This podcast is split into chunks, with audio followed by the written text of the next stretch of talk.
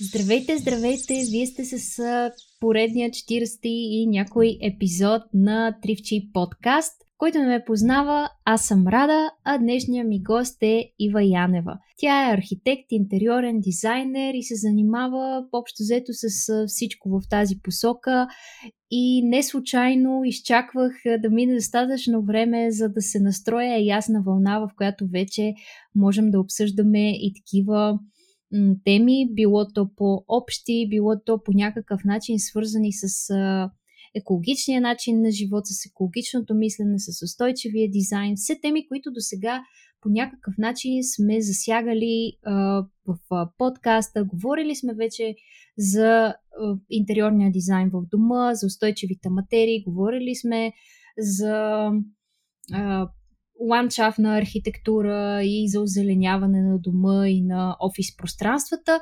Затова а, мисля, че днес Ива ще ни даде една друга гледна точка, за това да сподели малко от нейния опит.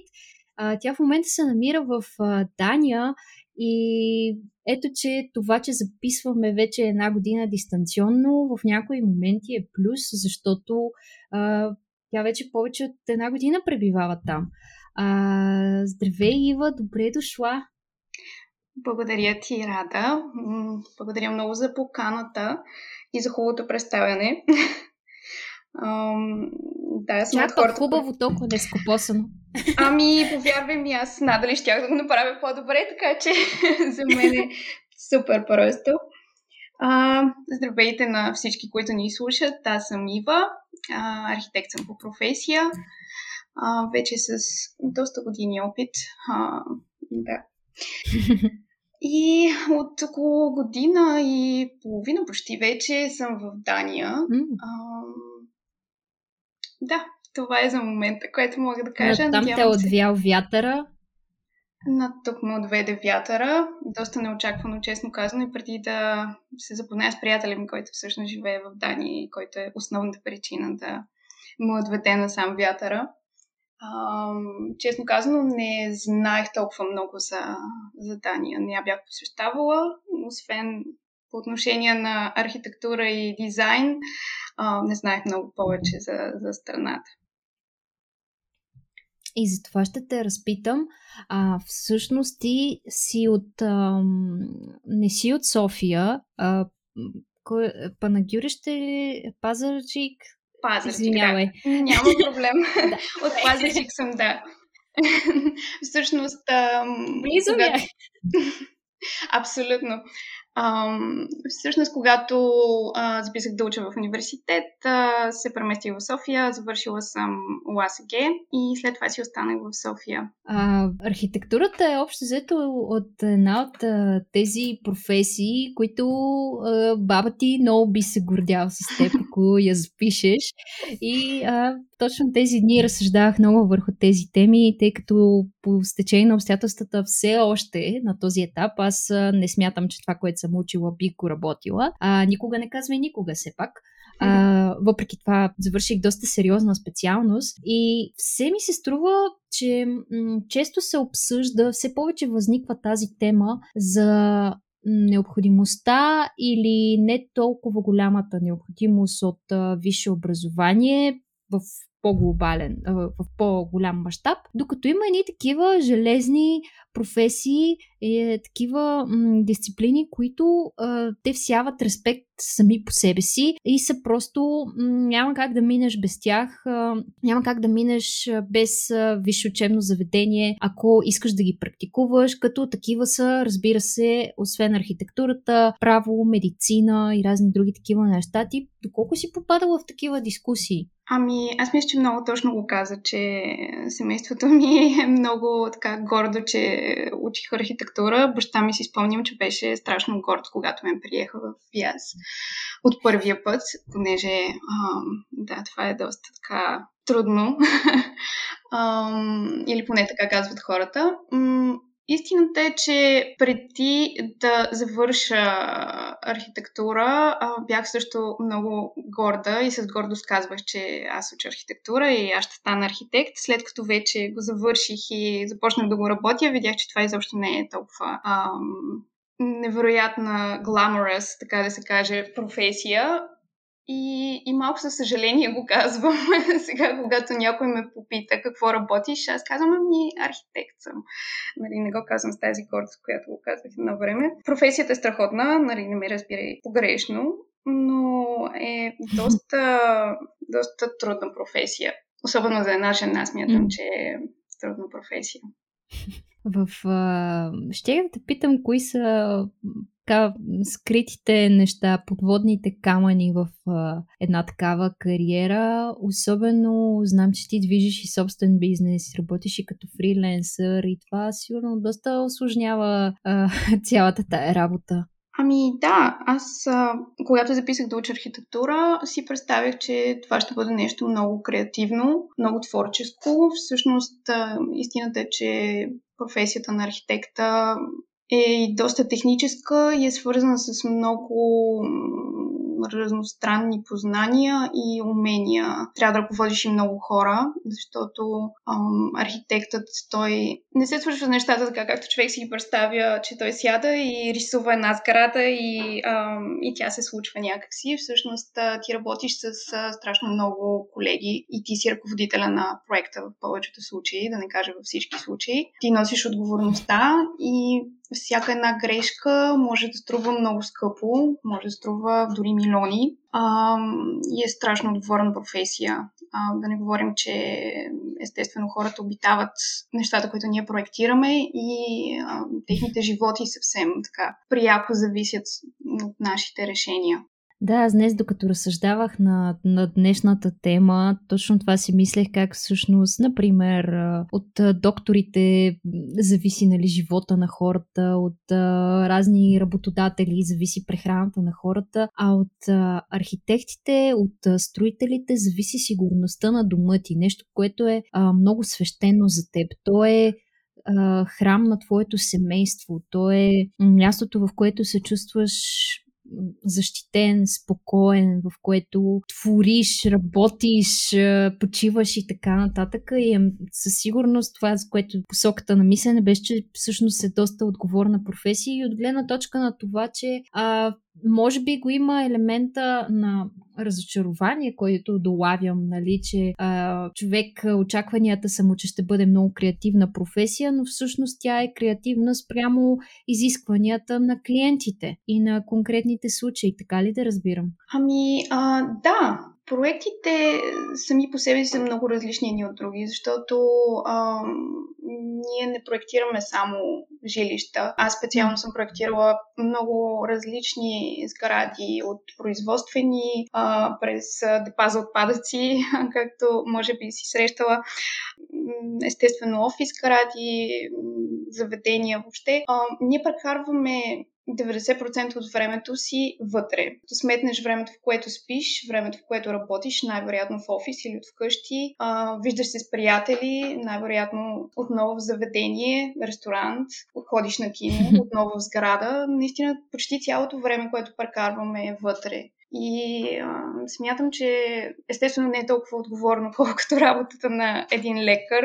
Въобще не искам дори да се поставям на тяхно място, но аз лично приемам много отговорно професията си. И може би това, че съм работила дълги години с а, обществени проекти, до някаква степен ми е ми е наложило едно чувство на отговорност към начина по който ще бъдат похарчени парите на клиентите, дали те са а, частни клиенти или са обществото. Да, да, разбирам. Така като а, като си помисля за всъщност функционалността на сградите, това е много, много обширно понятие. Ти а, сама спомена колко много различни аспекти на реализация има. А, в а, ти къде се чувстваш най-сигурна? Къде се чувстваш най-уверена и в а, свои води? В кой аспект на това поле? Ами, мен винаги ме е търпало към а, жилищата, към проектирането на интериори и не случайно последните години така се ориентирам малко повече в тази насока. От друга страна е много интересно човек да се изважда от зоната си на комфорт и да научава постоянно нови неща, защото с всеки един проект, който правиш, колкото по-различни са те, научаваш нещо ново, което допълваш към арсенала си от познания и умения. Което също е нещо, което много ми харесва в професията. Нали, да не излезе сега, че аз не си харесвам професията, ни най-малко. Всъщност не мога да си представя, честно казано, да правя нещо друго. Е, това е много хубаво. Щом си го приела като свое приз, призвание и аз така те усещам. Така просто те асоциирам за добро, за добро те асоциирам с работата ти и интересите ти. И ми е много любопитно една Ива, като отиде в чужбината, като отиде а, някъде на ново място, Какви са нещата, които включваш в плана си? Как протича една твоя активна почивка, командировка или по какъвто повод си там. Аз, например, обикалям веган заведенията, разни ботанически градини и други такива неща. А, ти как го случваш? Някой път трябва да направим едно пътуване заедно или да ми дойдеш на гости. Приятелите, които са пътували с мене, обикновено да след това се оплакват от болки в краката, защото аз съм склонна да вървя 4 часа, за да отида да видя една сграда, примерно. Или да отида в едно конкретно заведение, което съм ти харесал, което има супер готин интериор, или съм видяла, че сервират някаква храна, която е много типична за, за, за този регион и аз искам да усетя културата на, на това място и храната всъщност е много голяма част пред мен от нея. А, всъщност, обикновено, преди да замина някъде, аз си правя един огромен списък с места, които искам да посетя. Правя си карта с различни леяри. В тази карта всичко се сортира. зависимост от мястото, на което се намирам в момента, се гледа какво има наоколо от нещата, които съм набелязала. Т.е. всичко е сложено на точното място с точните координати. А, така че, да, програмата е доста пълна. Обикновено, когато пътувам. А как, Коя е мечтаната дестинация на един архитект? В а, кой е рая на архитектите, така чисто любопитно? Това е много интересен въпрос. Има ли такъв? Или поне за теб, за теб лично? Хм. Ами, може би ам, би било доста интересно да видя неща, които са много различни от, от нас. А, със сигурност би ми било интересно да пътувам на други континенти. А, за момента съм пътувала само в Европа и в Штатите. А, така че смятам, че е много интересно да видиш как един и същи проблем, под проблеми имам предвид това да имаме покрив над главата си, е решен по много различен начин от различните култури. И това за мен е много интересно, защото някакси ти разширява кръгозора и ти помага да, да погледнеш по малко по-различен начин на нещата. Да, между другото, един от въпросите, които си бях а, записала да ти задам, за да не ги забравя, беше а, дали смяташ, че архитектурата на даден народ а, говори сама за безмълвно за, за нея и за колко може да каже един народ, само като гледаш постройките му и начина му на осядане. И в този ред на мисли, дали можеш така да направиш някакъв а, обзор специално на м- българската или поне тук на българска територия, като тръгнем от а, някаква еволюция на, на, на сградите, като тръгнем от а, землянките и юртите през панелни, до, като стигнем до панелните блокове. Ами, аз а, имах една преподавателка в университета, която ни преподаваше история на архитектурата и тя казваше, че ако ви спуснат с а, парашут някъде в някоя държава, вие трябва по сградите да се ориентирате къде сте. А, така че определено смятам, че всяко място има, има определен характер и има нещо, което е типично за, за това място, което има някаква логика зад него. Дори на нас да ни се струва странна първоначално. А, интересно е също и, че когато хората са пътували, все пак те са привнасяли и, и културата, която от, на местата, от които идват. А, тоест имаме някои смесвания на определени места. Така че България също е едно интересно място, защото при нас много си личат различните а, етапи в, в живота на, на българите. И смятам, че тези слоеве са много ценни и те не бива да бъдат загубени. Не смятам, че трябва да имаме само красиви, модерни сгради. Смятам, че всеки един елемент е то за история и следва да бъде запазен и има нещо ценно и различно в него.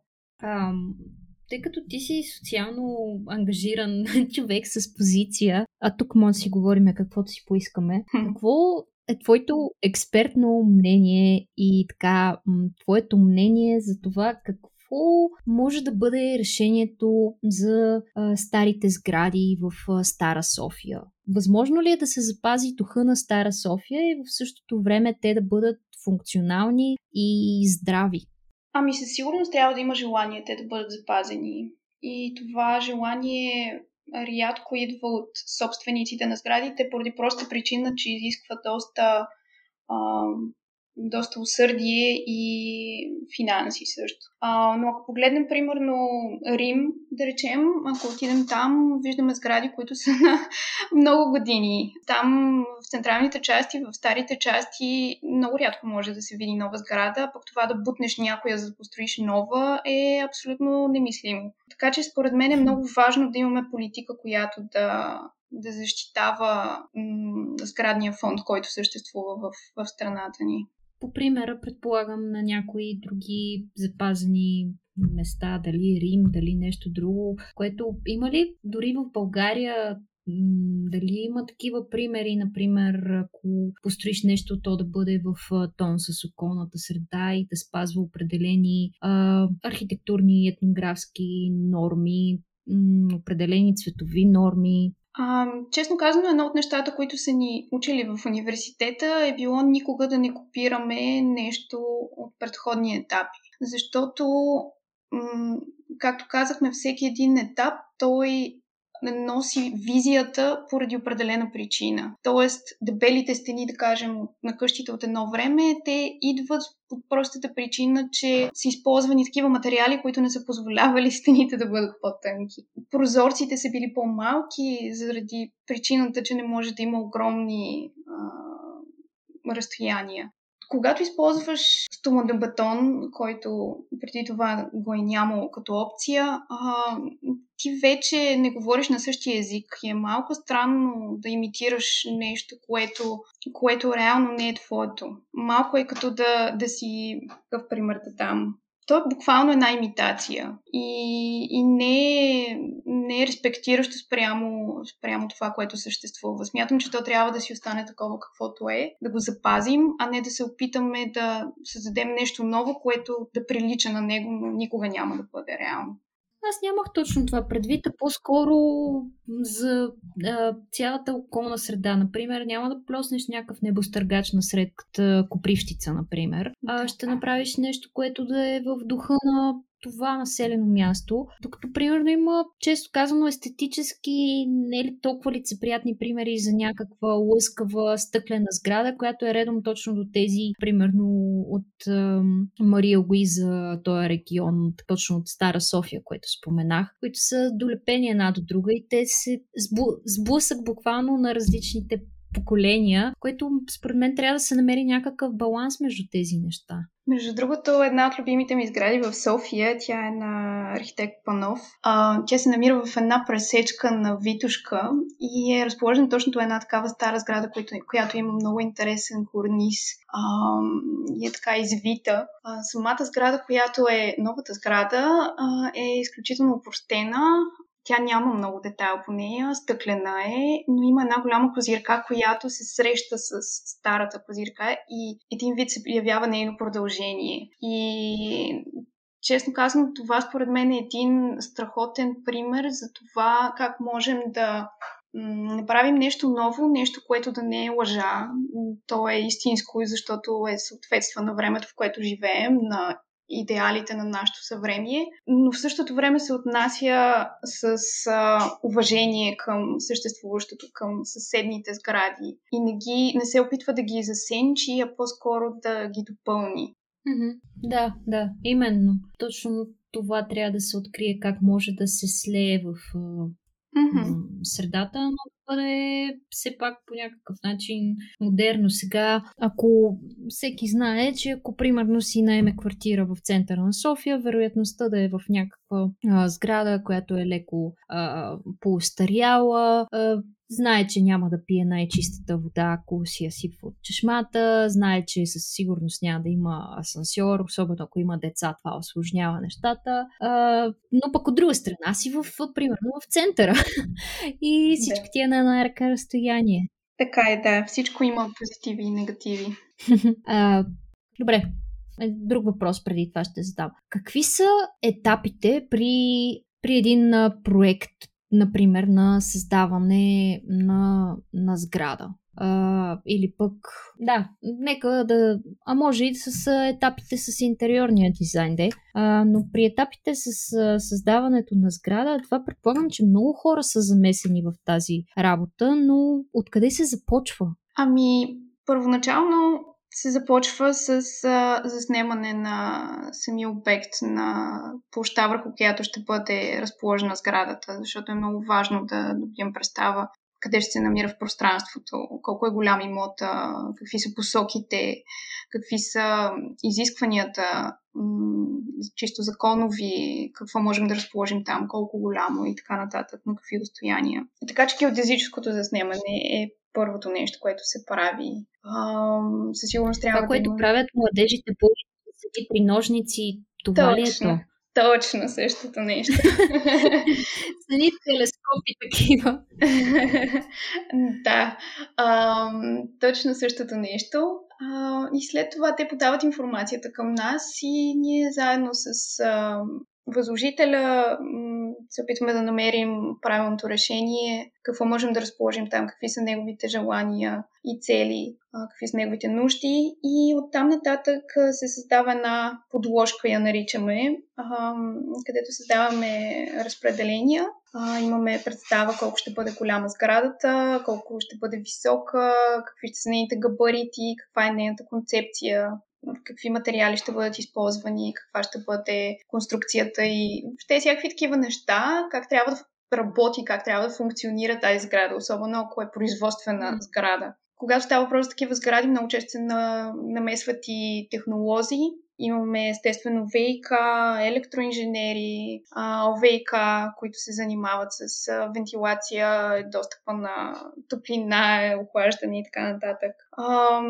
Озеленяването винаги е също част от проекта и има много допълнителни специалности, които е необходимо да се включват. Естествено трябва да работи архитекта винаги ръка за ръка с инженера, който ще проектира конструкцията. Аз винаги до сега съм работила бюрото бюро с инженерите в фирмите, в които съм работила, защото работа е много тясно свързана. И всъщност а, има едно непрестанно а, обменяне на информация, пробване на различни концепции, докато се стигне на, до крайното решение. След това всичко минава отново през архитекта, докато се завърши, да провери работата на всички. И да, това звучи като един дълъг процес. От една страна, ти накрая буквално виждаш труда си реализиран. Това според мен е много голям стимул в професиите, които притежават този плюс, защото а, има професии и занимания, в които цъкаше ни, примерно, екселски таблици по цял ден, а също цъкам екселски таблици, но съвсем по друг повод. Не омалуважавам таблиците. Но правиш ни такива механични неща, които в крайна сметка не виждаш буквално физически а, материализиран резултат, което някои хора биха могли да се обезкуражат от това нещо и да загубят търпение. А в а, вашата работа е буквално градите и създавате от нищото нещо и, или пък го префункционирате и го а, преобразявате така, че то да бъде а, адаптирано И така като ми ги сподели тези неща, това, което си мислех е, че един архитект от качествата, които трябва да притежава, а, освен търпение, е и а, комуникативност. Освен отговорност и комуникативност. Да, абсолютно трябва да можеш да се. Трябва да можеш да обясняваш нещата, които са в главата ти на хората, които няма как да ги видят вътре в нея. така да го кажа. Ам, ти трябва да можеш да покажеш нещо, което реално не съществува. Ам, и когато работи страшно много хора върху един проект, ти си човека, който трябва непрестанно да, да сверява часовниците на всички. Но иначе да ти кажа, че аз доста често цъкам екселски таблици, така че а, това също е част от работата на, на архитектите. Да. И също има доста техническа работа, доста зацикляща работа, но от друга страна пък има много различни нюанси и, и това е нещо, което я прави интересна и предизвикателна. Mm, и всеки случай е сам за себе си, което го прави раздвижено. А, да. Забравих си мисълта. А, да, да, да. А, добре, а ти в момента се, си се фокусирала основно върху интериорния дизайн, но какво се случи през последната година, особено, че ти още преди пандемията а, замина и работиш тотално а, ремонт? Как се случват тези процеси? Да, вярно, че има доста техническа част, буквално технологична, а, рендериране, 3D визуализация и такива неща, но как се промени тази сфера през последната година и по-специално за теб? При положение, че има нужда от комуникация с хората, има нужда от личния контакт. Ето и сега ние си говорим и гледаме едни екрани, не се виждаме, различно е. Ами, трябва да ти призная, че аз още от преди пандемията, още докато бях в София, проектирах а, няколко проекта, които бяха на различни части от света. Проектирала съм неща в Дъблин, проектирала съм в Лондон, в Штатите също. Mm.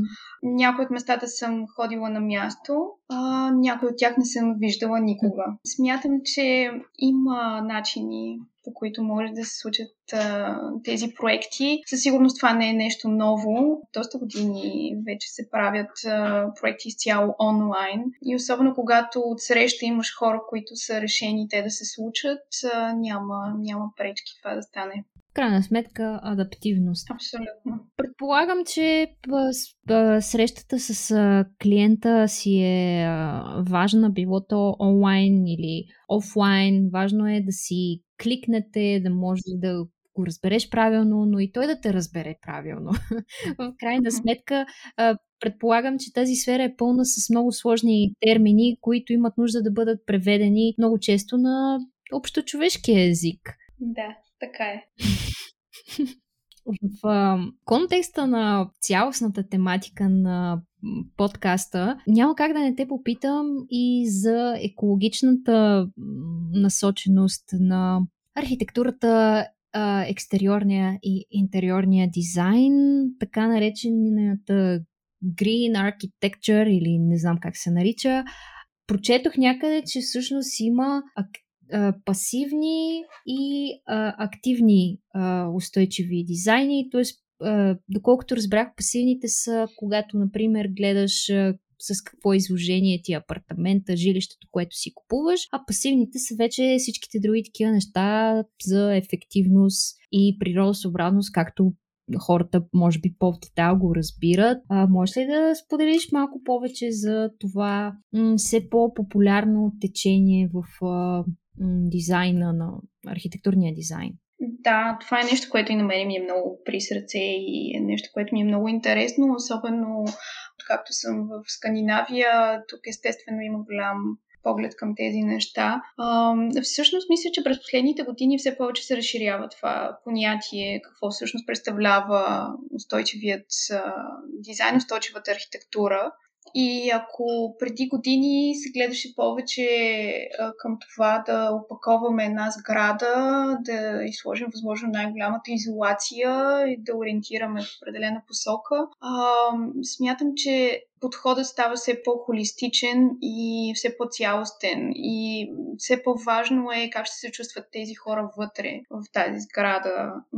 Техния живот и комфорт, дали ще бъдат добър, здравето им, какво ще бъде тази сграда, дали ще допринесе или ще направи живота им по-неприятен. А, и оттам идват също и а, няма как да не дойдат а, частите свързани с ресурсите, които използваме за сградите. А, всъщност, а, не знам дали хората си дават сметка колко много от а, ресурсите отиват за сградите. А, наскоро ми беше попаднало м- някакво изследване, ми ще беше за Сеул, ако не се лъжа. И всъщност около 70% от емисиите в големите градове са свързани с експлуатацията на сгради. А, така че това е един огромен процент, който смятам, че няма как да, да преминем към устойчив начин на живота, ако не разгледаме начина по който строим, начина по който живеем и опитаваме сградите си вероятно и скоростта, с която го правим, тъй като uh-huh. мисля, че последните години това се случва и в някои части на света се изпитва една такава мегаломания и тук да плоснем ни небостъргачи, а, които нали, не винаги са небостъргачи, но в сравнение с останалите сгради в а, съответната а, местност може и да бъдат. А, и дали се обръща толкова внимание на качеството на материалите, на които използват това, всъщност каква следа оставят, дали а, се правят просто за да се продадат повече жилища и да се вземат едни пари, или се прави наистина да бъде функционално и удобно за хората и да примерно съответния град да поеме човекопотока, който се стича към него вследствие на урбанизацията. Абсолютно релевантен въпрос. А, между другото, тук в Дания имаше един проект от доста известен архитект а, за небостъргач в едно много малко населено място. И още на ниво проект а, беше брутално ухулен този, това намерение и всъщност, доколкото знам, а, няма да се строи, а, защото просто всички сгради в това населено място са малки къщички изведнъж един огромен небостъргач, което дори чисто на 3D визуализация изглеждаше потрясаващо. Така че дори и тук а, от време на време се отплесват да правят подобни неща. Но въпросът е абсолютно релевантен и е много важен според мен, защото наистина трябва да си задаваме тези въпроси а, какво оставяме след себе си и всъщност а, има ли смисъл от сградите, които, които правим, колко живот а, ще има в тях а, и дали е нужно да правим нова сграда или можем да използваме това, което имаме, защото много голяма част от сградите а, те могат да бъдат подобрени. А, например, тук а, тук има няколко проекта в Копенхаген, които аз лично много харесвам. Те са разработени на основата на едни силози за жито, които са били изоставени. Представяш си едни силози, те са едни цилиндри с бетон отгоре до долу, без отвори, нищо, което да ти говори жилище. А, всъщност а, има няколко такива проекта, които са използвали тези силоси и са монтирали, така да се каже, жилищата върху тях и са много, много интересни проекти и много добър пример за това как не е нужно да се бориш всичко, което има на обекта ти, дори то първоначално да ти изглежда като пречка. Понякога, ако мислиш малко по-креативно, можеш да намериш начин да използваш съществуващите неща и всъщност да спестиш дори от конструкция и от нов бетон, който ще излезеш на това място. Много са интересни тези проекти. Даже имам, а, бях правила видео за един от тях. А, не знам дали ти е попадал в, в YouTube канала ми. А, mm-hmm. Доста да е интересен проекта. Ще оставим а, линк към а, твоя YouTube канал. Ако ви е интересно да ходите на архитектурни фуди и така просто градски разходки, а, може да ви бъде интересно. А, с а, интересно на остри уши точно за такива а, трансформации на да умееш да виждаш потенциал в нещо вече съществуващо. А, аз не съм експерт.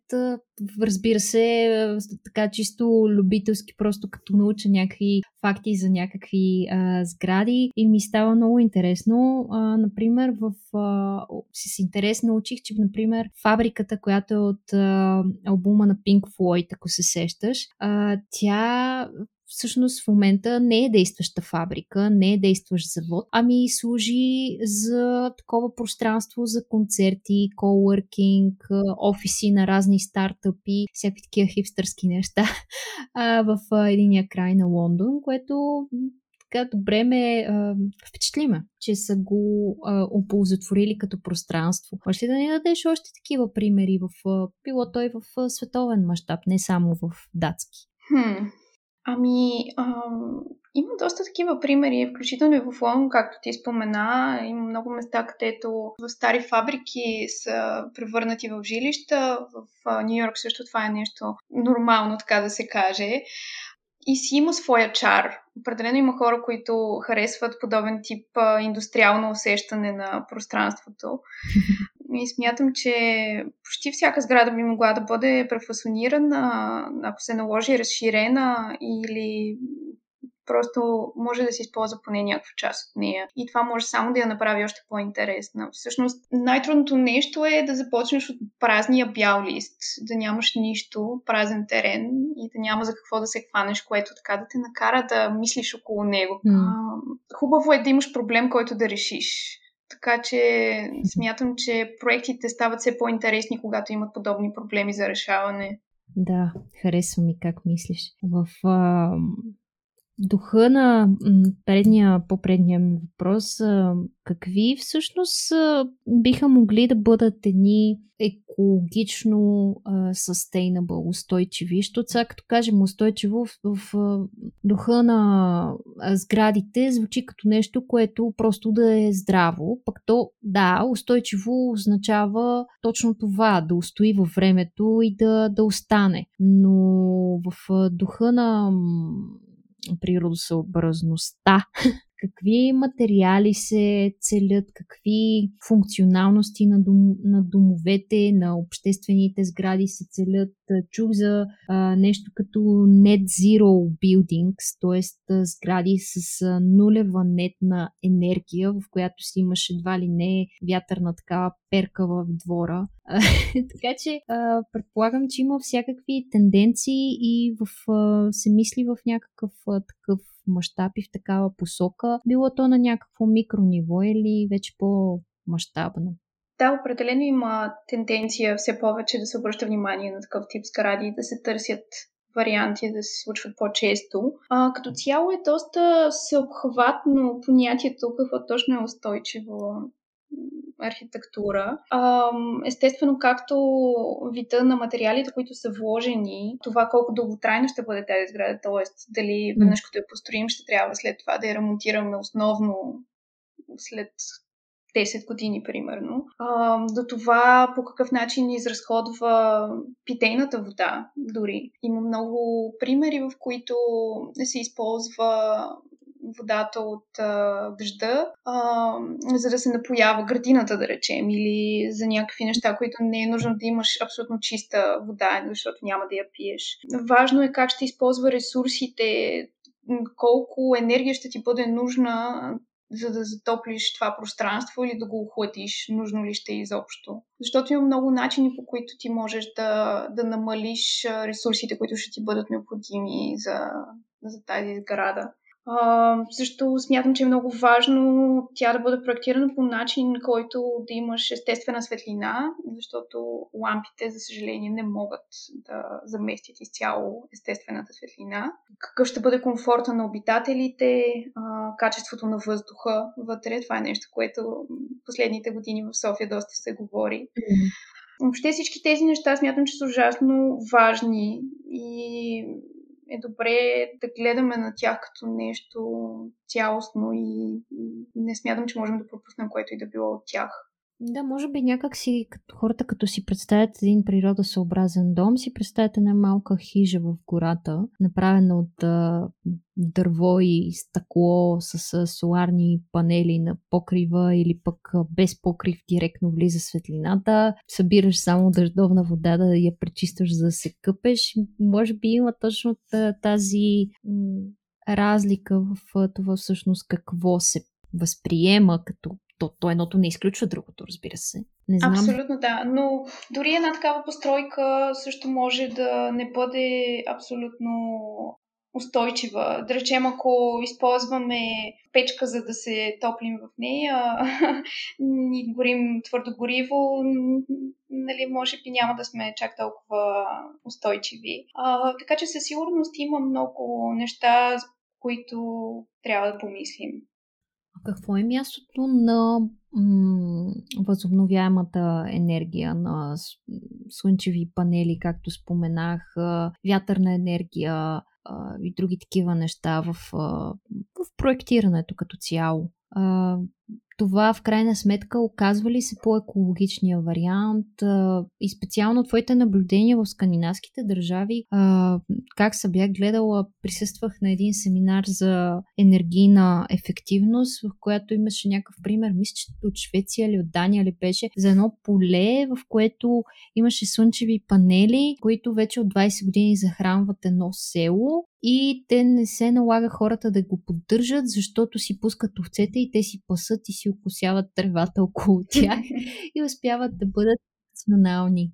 Ами, тук в Дания определено има много, много сериозен разговор в тази посока. Въобще скандинавските държави като цяло се а, формират като лидери в тази посока. А, тук има едно училище, а, което цялата му фасада е покрита с, с слънчеви панели и мисля, че са около 12 000 или нещо от сорта. А, и самата фасада изглежда много интересно, малко като, а, като някаква риба, като люспина риба изглежда отдалече, понеже mm. блести по различен начин. А, и всъщност бях чела, че а, около половината от електричеството, което е необходимо за захранване на училището, изцяло се поема от а, тези панели. И то при положение, че Копенхаген не е най-слънчевата място на света. Тук много, много сериозно са застъпени. А, вят, вятърът е много силно застъпен като източник на енергия, защото е доста ветровито, естествено. И смятам, че всяка държава, зависимо от това къде се намира и какви ресурси има на това място, може да се възползва по уникален начин. Тоест, не е нужно всички да правим а, вятърни турбини или да слагаме слънчеви колектори. Просто трябва да намерим това нещо, което за нашето, нашата географска ширина планина е най-оптимално и може да ни бъде полезно и да ни помогне. За София какво би било това, тъй като се намираме до планина, а, в а, така, котловина или там както се казва, а, като имаме застоял въздух. Ами България е доста по-слънчева страна, а, всъщност. Да, да, да, това е ясно. Да, определено слънчевата енергия е нещо, което можем да, от което можем да почерпим енергия. А, също не знам дали си пътувала по а, съвръщащната част от България. Там също има доста mm. вятърни турбини. Около каварна. морето особено. Така че, да. м-м, точно. Така че има, има варианти. За щастие София имаме опциите да ползваме и топлофикация, което също е, може би не е най-зеленото нещо, но сигурно е по-добър вариант от това да си да се отопляваме с камина или нещо от сорта. Да, правят се все повече стъпки в а, всъщност, колкото и да е уютно да си запалиш а, огън, когато това ти е ежедневие, даже трябва да ставаш през нощта да буташ дърва в печката, м- не е много готино в дългосрочен аспект. А, романтиката си между изчезва. Да. Извинявай, че те прекъсвам. А, тук, между другото, има данък, ако имаш камина в жилището си. И трябва да плащаш допълнително заради това, че едва ли не замърсяваш. То не едва ли не, то е така, че замърсяваш въздухът на околните, макар че е задължително естествено да се поставят и филтри. Да, това е един начин да се намали употребата ако слушателите ни не са м- слушали в предишните епизоди в а, участието на Даниел Костов от а, Екологика, който е специалист по м, оползотворяване и рециклиране на техника и електронни отпадъци. Всъщност там говорихме за качеството на въздуха, за замърсяването, специално в София и на какво всъщност а, се дължи а, това какъв въздух дишаме. А, така че ако ви е интересно, можете да, да го чуете. Преива ти как виждаш бъдещето на архитектурата, като си представим а, едни такива футуристични филми, сякаш там а, всичко е и, и книги, сякаш там всичко е много минималистично, изключително сведено до минимум, сведено до това какво най-много ни върши работа, що се отнася до интериор, пък сградите са ни такива лъскави, между тях с примерно вертикално озеленяване, с водопади от покрива и между тях летат едни коли.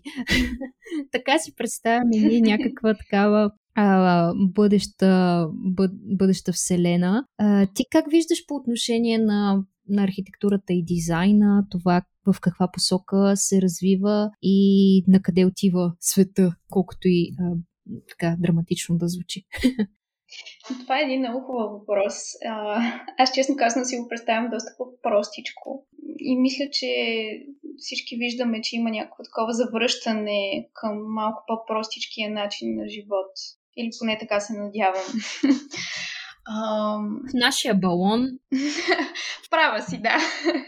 Определено смятам, че технологиите имат място в начина ни на живот, но не смятам, че те са водещите. По-скоро мисля, че те биха могли да ни помогнат да, да си упростим живота. Като пример мога да дам, а, има в момента доста варианти за сензори, които отчитат непрестанно нивото на въглеродния диоксид в помещението, в което сме. И момента, в който той вдигне, стойностите му се вдигнат, а, автоматично отваря прозорец, за да проветри.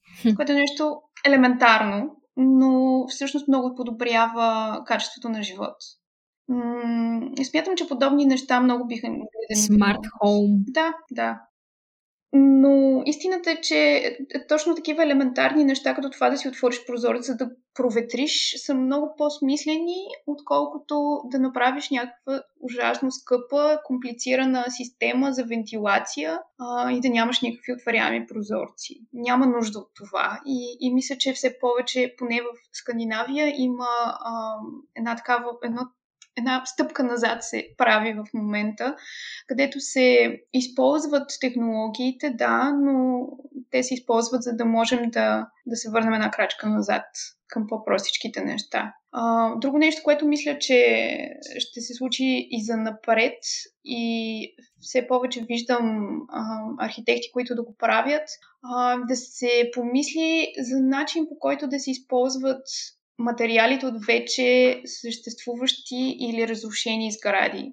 Защото ние имаме страшно много построени сгради, много от тях са необитаеми, много от тях ще бъдат разрушени. В същото време продължава да се строи. Mm. А, трябва да намерим един начин да така, това кръгово а, движение на ресурси да се случи в строителството и в архитектурата. И между другото, тук има няколко доста интересни проекта. Те са жилищни сгради. А, едната от тях мисля, че беше използвала дограма от училище, което беше разрушено в съседен град. Бяха взели цялата дограма и бяха я пренапаснали към новата сграда, която се строи. И, и това е супер интересно, защото самата визия на сградата е много характерна и е нещо отличително за нея.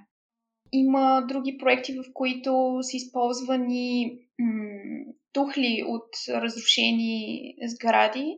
Тук има м- един изоставен, една изоставена зона, която се е използвала от пивоварните на Карлсберг и всъщност тези сгради са, имат много, много богата история. Част от тях са защитени. Но тези, които са съборени, те са изградени с едни много специфични а, червени тухли, които други архитекти са намерили за много приятни и са решили, че няма смисъл те да бъдат изхвърлени и че могат да ги използват в а, новата си сграда. А, и са били изправени пред един такъв били са изправени пред един такъв а, проблем, че всъщност а, Хорусана, а, спойката между тухлите се е оказала доста по-здрава, отколкото самите тухли и малко трудно са успяли да, да ги отделят една от друга, но пък си измисли друг начин и са изрязали пана от тях. А, примерно, представи си два на два пано, което директно така го монтират. Ще да кажа един на един. а, ко... близо. което го монтират към фасадата на новата сграда в едни метални рамки. Всъщност тази сграда, макар че е с използвани стари материали, а, беше номинирана за една от най-престижните награди а, за архитектура Интересно. Така че смятам, че подобни, да, подобни неща мисля, че за бъдеще все повече ще се случват. Надявам се. Както на някои места е и модерно тези tiny home, човек да си прави къщи от фуркони и да преизползва, да се учи да живее с по-малко и или пък а, в духа на филма, който гледахме наскоро, Nomadland, Земя на номади, а, че има и такива хора, които м- не чак да живееш за постоянно в а, кемпер или в ван, но да имаш свободата да се местиш тук и там и да, да живееш на колела. Да, трябва да ти призная, че с приятели ми бяхме много запалени по поредицата за Tiny Homes. бяхме изгледали доста епизоди и е много готино да видиш всъщност хората как с огромно желание създават дом. Определено нещо много вдъхновяващо и някак си контрастира с а, пак онези предавания, в които хора си търсят а, м- кемпери, които струват колкото една жилищна сграда.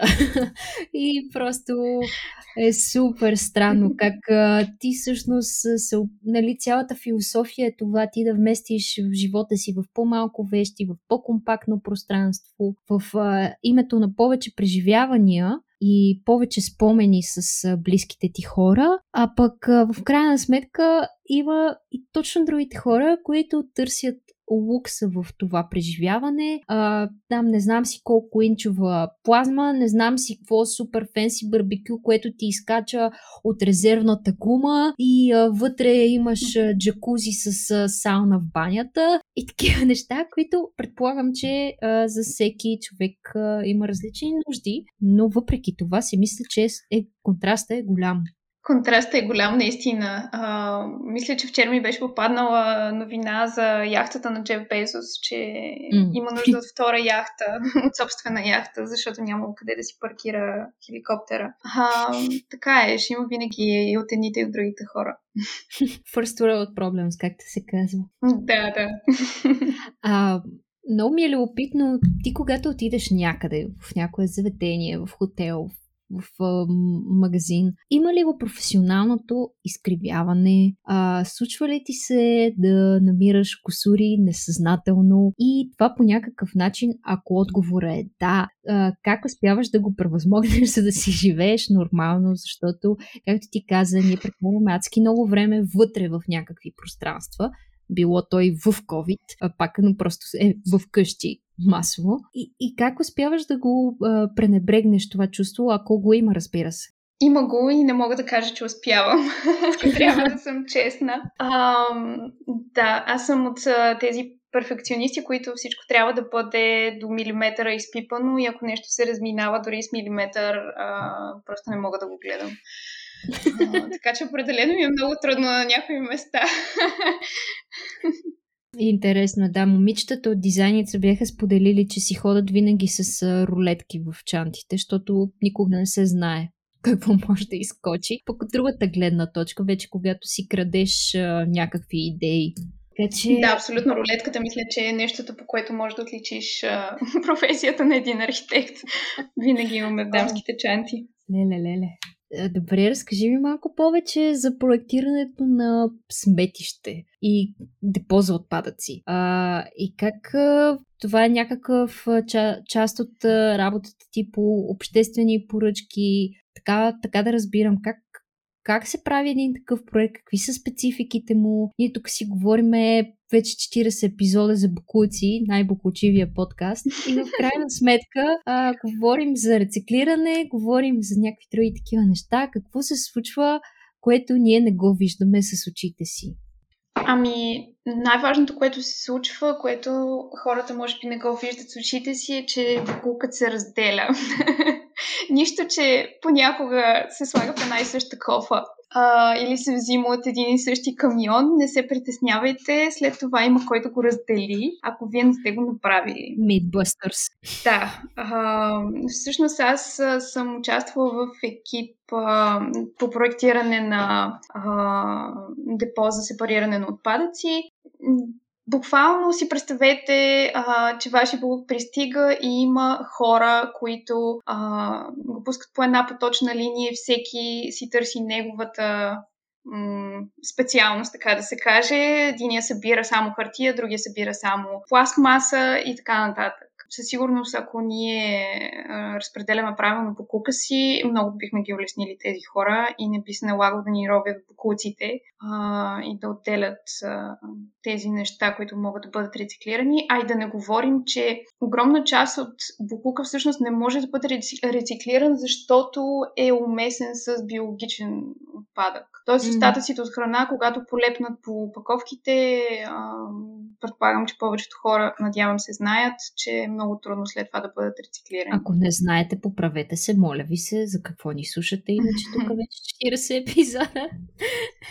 така е, малко екологична а, буклук отговорност. Извинявай. Не, не, няма защо. А това са малки неща, които всъщност са много важни. Така че е страхотно, че ще правиш този подкаст и, и говориш за тези неща и в а, социалните медии. И, да, определено има нужда от това нещо. Благодаря ти. А добре, как се а, случва след а, това нещо? С какви мащаби е, с... Имаш ли представа как се избира територията, на която се случва? Трябва ли да е... Колко отдалечено трябва да е от някое населено място? Как е свързано с хората в този регион? Всъщност предполагам, че това на тях им дава работна ръка, но от друга страна предполагам, че има своите последствия чисто в въздуха и като поток на транспорт който се случва? Ами да, мястото определено трябва да бъде от една страна достатъчно близо до а, местата, които обслужва, от друга страна достатъчно отдалечено, така че да, да бъде далеч от хората и да не бъде някаква потенциална опасност за тях. В повечето случаи самите имоти се избират заедно с а, местната администрация. А, всъщност на почти всички населени места има или имало някакъв вид сметища, така че много често, когато сме проектирали, сме проектирали някъде близо до тях. Да, и предполагам, че това е нещо, което а, са замесени доста финанси и планиране в, а, в него. Така, а, не само общински, европейски да, всъщност... средства, програми за облагородяване и оптимизация на района. Да, точно така. Всъщност, ние след като влязохме в Европейския съюз, за нас беше задължително да позатворим сметищата си, защото сметищата, представете си, това са купчини с букуци, да не кажа а, планини от букуци, които са оставени на пряката слънчева светлина, на вода и въобще всичко това отива в атмосферата, отива в почвите и, и определено не е най-екологичният начин да си изхвърляме отпадъците. А, да не говорим, че при самото гниене на отпадъците се отделят газове, които горят и много често затова се виждат сметищата как постоянно тлеят. Въобще е ужасна работа. Аз лично денят, в който отидох за първ път на, на такъв обект, денят, в който стъпих на сметище с гумените бутуши, отидохме да видим клетките, които се проектираха за депониране на отпадъци, което е нещото, което към момента може би най-съвременната технология да се отървем от отпадъците си, просто и добавяме огромни дупки в земята. Заравяме ги и ги оставяме там и се правим, че ги да, няма. Да. А, просто като видях колко огромен мащаб е това нещо, така изправена на ръба на на тези клетки, на тези тупки. А, аз наистина не можех да осъзная с очите си колко голямо нещо е това. Нали? Представи си един язовир, който е изпразнен и, и, следва да бъде напълнен с буклук. И това нещо се пълни за няколко години, дори не за десетилетия или за нещо повече. А, буквално на следващия ден аз започнах да рециклирам. Това ще я те питам. как ти е повлияло това? Това коя година се случва? Извинявай. Ох, ами вече преди 6-7 години, може би, да не е повече. Тоест, да, и минало е някакво време. А знаеш ли, а, случайно, ако знаеш, де, какво е спирало България да не си сортира разделно отпадъците преди да влезе в Европейския съюз. Каква е тази сила, която тегне над българина да, да не да не успява да направи това усилие да има два плика отделни.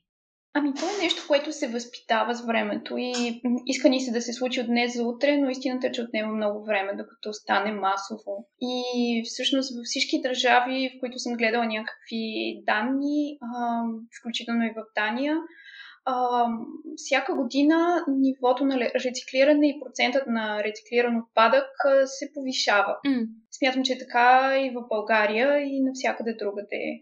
става се по-нормално да го правиш. А смяташ ли, че това, това е една дискусия, която водим и често в къщи и изобщо в а, хората от моя си балон? Смяташ ли, че това нещо трябва да бъде урегулирано с а, закон, за да се случи по ефективен начин, от, отколкото на добра воля просто? Ами, със сигурност, мисля, че може да се помисли в тази насока. Например, на много места се прилага такава система, че буклука, който може да бъде рециклиран, а, струва по-ефтино на човека, който го изхвърля, отколкото да изхвърли изцяло а, общ буклук. Тоест, колкото повече рециклираш, толкова по-малко такса смет плащаш. Mm. Съвсем елементарно. За това нещо обаче да се въведе, трябва по някакъв начин да се следи кой колко буклук изхвърля. а, има естествено различни варианти и не е нужно да откриваме топлата вода. На много места има дали ще купуваш а, турбички, които ще ползваш, а, за да изхвърляш отпадъка и те ще струват определена сума, която всъщност е твоя данък. А, дали ще има депозитна система, както е тук, например. А, тук има депозит за а, всички бутилки, кенчета, пластмасови стъклени бутилки mm. и така нататък която не е никак малка, между другото, и хората масово рециклират. Дори има хора, които с доста малки доходи, които буквално обикалят и събират а, кенчета, за да ги връщат. Дори има в центъра на Копенхаген, ако сте били или ако скоро а, посетите, може да обърнете внимание, че на самите кошчета отстрани има една стойка, на която пише а, нещо от сорта на помогни на човек в нужда и остави кенчето си тук. А, така че да не се налага тези хора да ровят в букулка, а те могат директно да го вземат. Тоест, доста се мисли в тая насока как може да се а, стимулира човек да изхвърля разделно.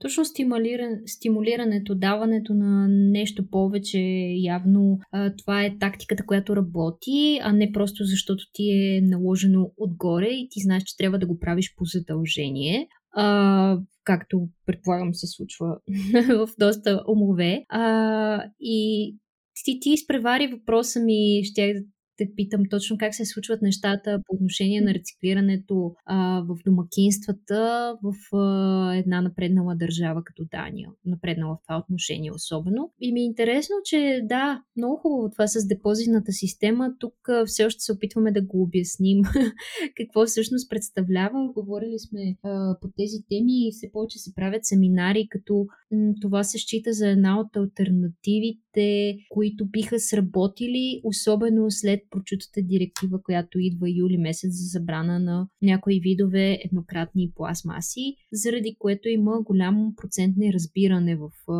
производителите, в собствениците на заведения или на магазини, в потребителите. Така че е нормално. А, един а, така интересен пример, който се присетих сега в а, така на общинско ниво, освен че а, община Габрово, между другото, е супер напред в България в а, по отношение на сортирането и разпределянето си на отпадъци. В смисъл, те имат дори контейнери за органичен отпадък, което за България все още това е вау. Вау.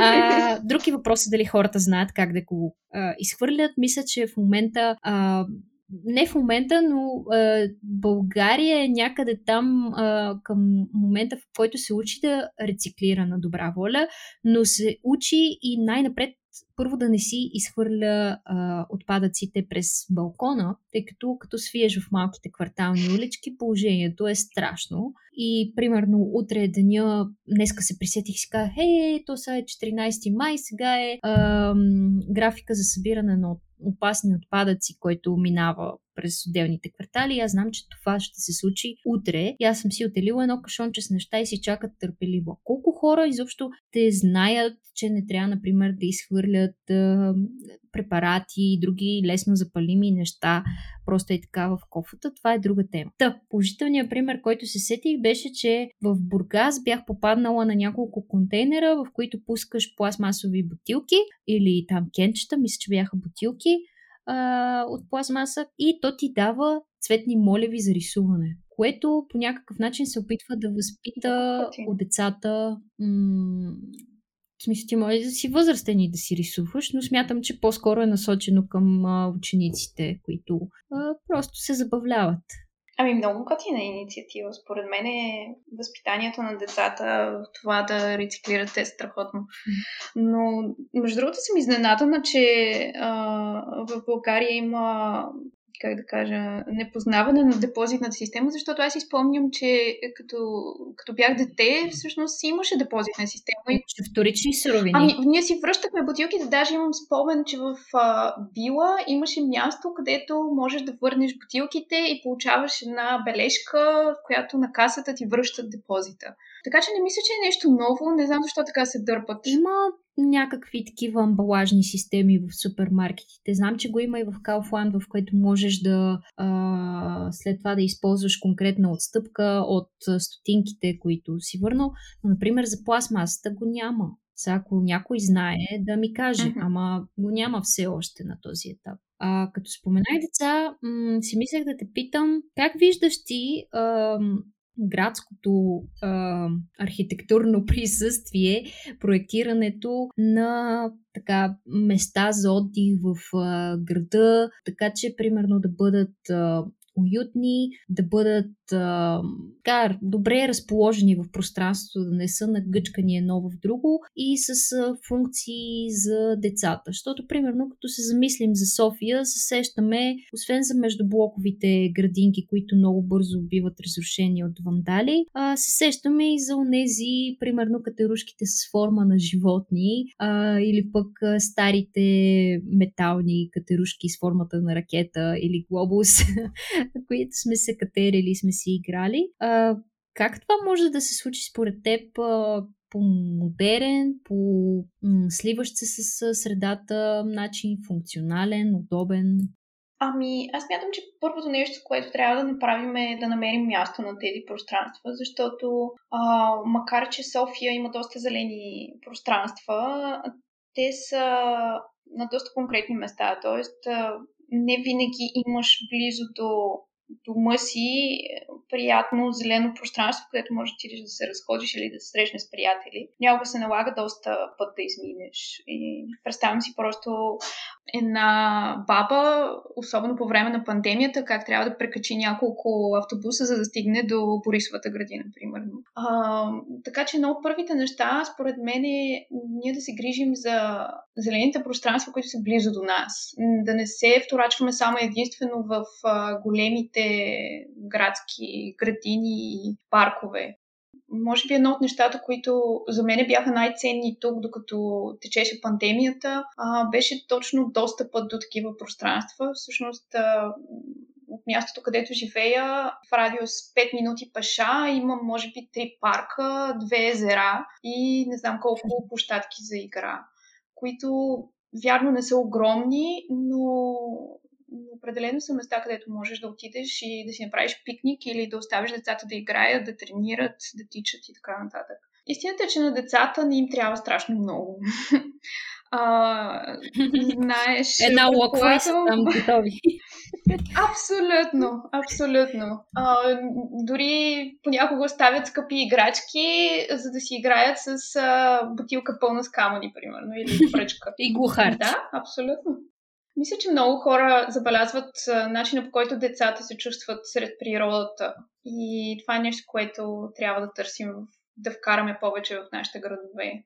И предполагам, че това въжи всъщност и за вече по-порасналите деца в една юношеска възраст, за изграждане на такива пространства, които са и за тях много така добро впечатление ми направи, като слушах гостуването на човека, създател на тротуара а, при 2200 подкаст, който разказваше, че те точно са си направили тяхното пространство и читалище, в което те да могат да играят игри, да създават а, музикални групи, да правят аудиозаписи, да организират събития, гейминг и всичко останало, за да може то да бъде в крак с нещата, които вълнуват младежите, вместо да, както каза баба ми, да мерят улиците и да, да рушат и да се чудат какво да правят, а реално да разполагат с времето си. И това, което ми прави впечатление, че дори в някои малки градове в България се правят, примерно, скейт паркове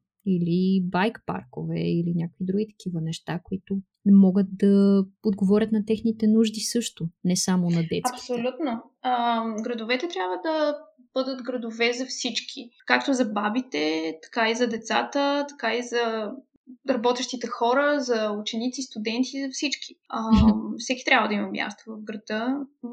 Ако си спомниш площадчето пред НДК, там реално е любимото място на скейтерите, макар че те милите нямат никакви условия mm. за това нещо там.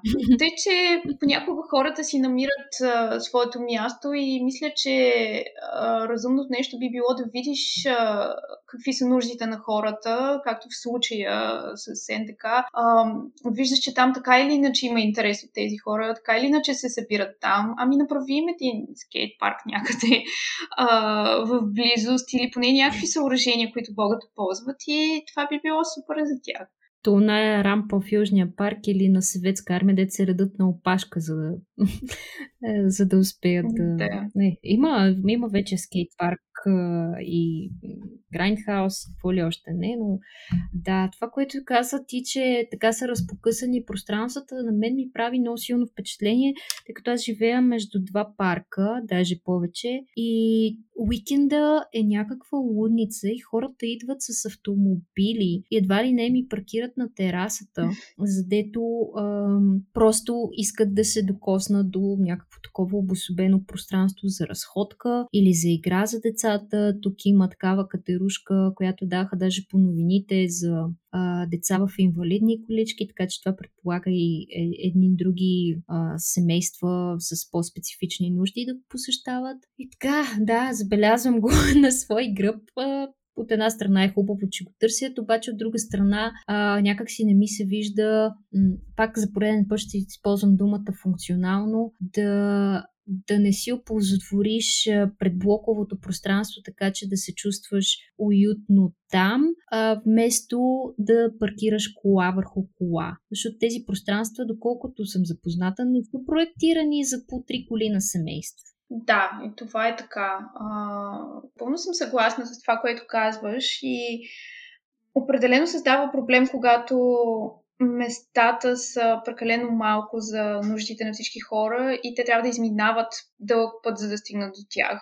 Дори да имаш личен автомобил, да не си баба, която трябва да се качва в а, няколко вида транспорт, за да стигнеш до там, ти все пак а, замърсяваш въздуха най-малкото. А, има едно понятие, между mm. другото, което последно време все повече се говори за него, 15, една концепция 15-минутния град. Тоест, ти трябва в, в най-добрия възможен вариант в рамките на 15 минути пеша или с колело да имаш всичко, което ти е необходимо от един град, за да се чувстваш добре, да ти е уютно и всичките ти нужди да са задоволени. Тоест, трябва да имаш парк, трябва да имаш а, магазин, а, трябва да имаш а, библиотека, а, детска градина, училище, достъп до транспорт и всички тези неща. А, мисля, че София има още път да извърви до 15-минутния град. Има, но пък тук пък и разстоянията са различни, не е като в Лондон или в Нью Йорк, така че поне в това отношение да бъдем по, по-оптимисти. Не, аз съм абсолютно оптимист и смятам, че всички проблеми имат а, решение и то не е толкова трудни решения. А, така че въпросът е просто да ги mm. търсим и да сме наясно, когато наистина имаме някакъв проблем, а, да го признаваме и за да можем да, да намерим решение, да продължим напред и да направим пространството по-хубаво. Еми, това е в вашите ръце и в ръцете на тези, които взимат решения. За съжаление, това не, е от, не, не може да го реши а, обикновения човек, но пък той може да изкаже своите изисквания и нужди. Безспорно. А, ако работим двете а, и ти така, опитва, опитай се да си представиш, че конструираш жилище за мен. Какво би направила в него? Къща ли, апартамент ли, как би изглеждал, как така ме, смисъл, как ме усещаш като в духа на днешния разговор и нещата, които а, си говорихме? Ох, това е много много интересен въпрос. Аз винаги много се опитвам да, да разбера клиентите, за които проектирам, защото смятам, че всеки един от тях има. Затова те питам. Да, има нещо много специфично, което носи в себе си и трябва да. Жилището му също да носи неговия дух. А, така че със сигурност трябва да е нещо много sustainable. А, да, това е това е абсолютно задължително в случая. Мисля, че ще прекараме доста време в търсене на интересни проекти, които можеш да, да вложиш, как да кажа, да направиш от нищо нещо, защото ти си много добра в това нещо и много често черпи вдъхновение от а, нещата, които показваш а, за съдене на растения и тем подобни неща в а, интересни съдчета. Да, определено ще бъде нещо в тази насока. Бе, интерес ми е в задния джоб, е. Ко знаеш? а, добре, за финал. Ам, виж как то времето си тече точно колкото ти казах, без даже да съм го планирала. А, ако, ако ти дойда на гости, а, къде би ме развела и по-скоро така както а, Копенхаген през а, твоя поглед, като нали, без да сполваме твърде много и от видеята, които ти си правил и нещата, които на теб си направили впечатление, да ни направиш една малка разходка или идеи за маршрут, който човек може в някои по- добри бъдещи времена да се отправи към тази дестинация. Ела ми на гости. Каня те. ами, определено ще бъде много готино, ако целим хубаво време и а, се разходим малко с колелета. Тук е страхотно място, където можеш да покараш колело. А, има страхотна възможност за това нещо. Определено бихте завела на един стрит фуд, а, който с приятели ми много харесваме. Той е така крайбрежен. А, събират се много млади хора и е направен... Аз съм го виждал в сторитата. Е, виждала ли си го? Да, те а, имат... Да. А, за хората, които може би не са, не са ги виждали, а, всъщност направен е от... А, оставени контейнери от стари контейнери. Всичко е ръчно направено. А, имат си собствена биоградина, а, имат си собствен компост. Всичко, което се използва в а, това място е компостируемо и се компостира постоянно. А, въобще е много sustainable място. Има един много такъв интересен дух. Има много млади хора, които готвят кухни от а, различни а, места, а, хора, които са иммигранти в а, Дания и а, е супер интересно място, където човек спокойно може да си пие бира, да слуша музика, да кара скейтборд и въобще да се пече на слънце. Определено това ще е едно от местата, където ще доведа. А други така а, пространства, които а, може би няма да ги видим в а, типичния тургайд, било то на National Geographic или не? Ами, Копенхаген е доста позната вече дестинация. Доста награди спечели за популярен град, за най-добрия град за живеене и тем подобни неща. Така че мисля, че много хора са виждали а, популярни места от, от града. Mm. Със сигурност а, има неща, които ми обягва в момента, а, но много интересно е да се види начин по който се съжителстват, да речем, животни като сърнички, елени, овце и така нататък с а, супер съвременна архитектура. Мисля, че малко са местата, където можеш да видиш нещо такова и това също е доста приятно място за мене. Много хубаво. Звучи ми като място, което ще ми хареса. И аз така. Аз изпитвам а, някаква, някаква връзка, изпитвам към тези държави, без да съм била там. М- може би знаеш, че на мен най-голямата ми туристическа мечта не е Пали и не е де да знам, LA, ами е Фариорските острови, mm-hmm. които са точно част от а, Дания. а, така че живот и здраве. И особено миналата година, когато се случи, каквото се случи, си казах край. Когато мине това нещо, Отивам. Ставам и заминавам. В момента все още има неща, които ме възпират да пътувам в чужбина а, и не съм толкова смела, но определено е в а, листа ми. То буквално аз преди да знам, че всъщност е а, буквално островите на овцете и овцете се разхождат по покривите на къщите, защото те са такива поднаклони, са озеленени, а, отдалечени са една от друга. Права се, че не знам, че колят много китове. О, да но а, да, но пък в Seaspiracy казаха, че а, те не се чувстват зле, че ядат китове, защото по този начин убиват един живот, а не десетки или хиляди и с един живот успяват да нахранят по-голям процент от населението, в което също има логика, при положение, че а, територията е особено специфична, а, като като чисто географски особености. Така че да, тези държави, а, дали заради метал музиката, дали заради другите неща, които са,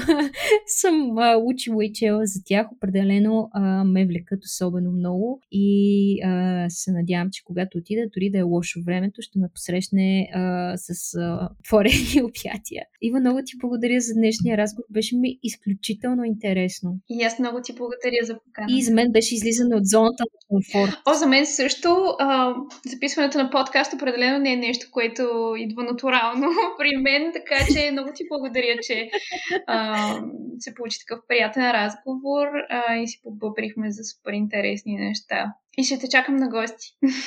О, задължително и майка си пожелаваш. А, така, драги слушатели, надявам се, че днешния епизод и на вас ви е бил толкова интересен, колкото и на мен. Малко така да кривнем в по-различни, не толкова задълбочени теми.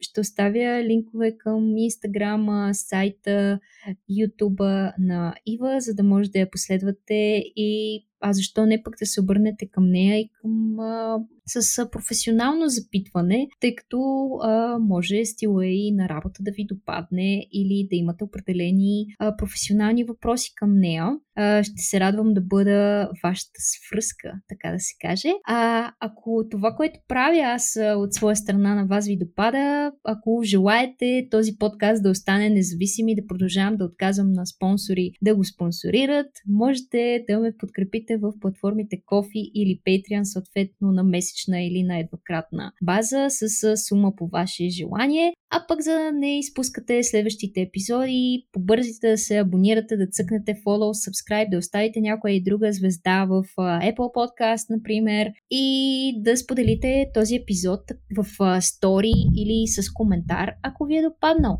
Така че чуваме се съвсем скоро. Чао, чао и до нови срещи!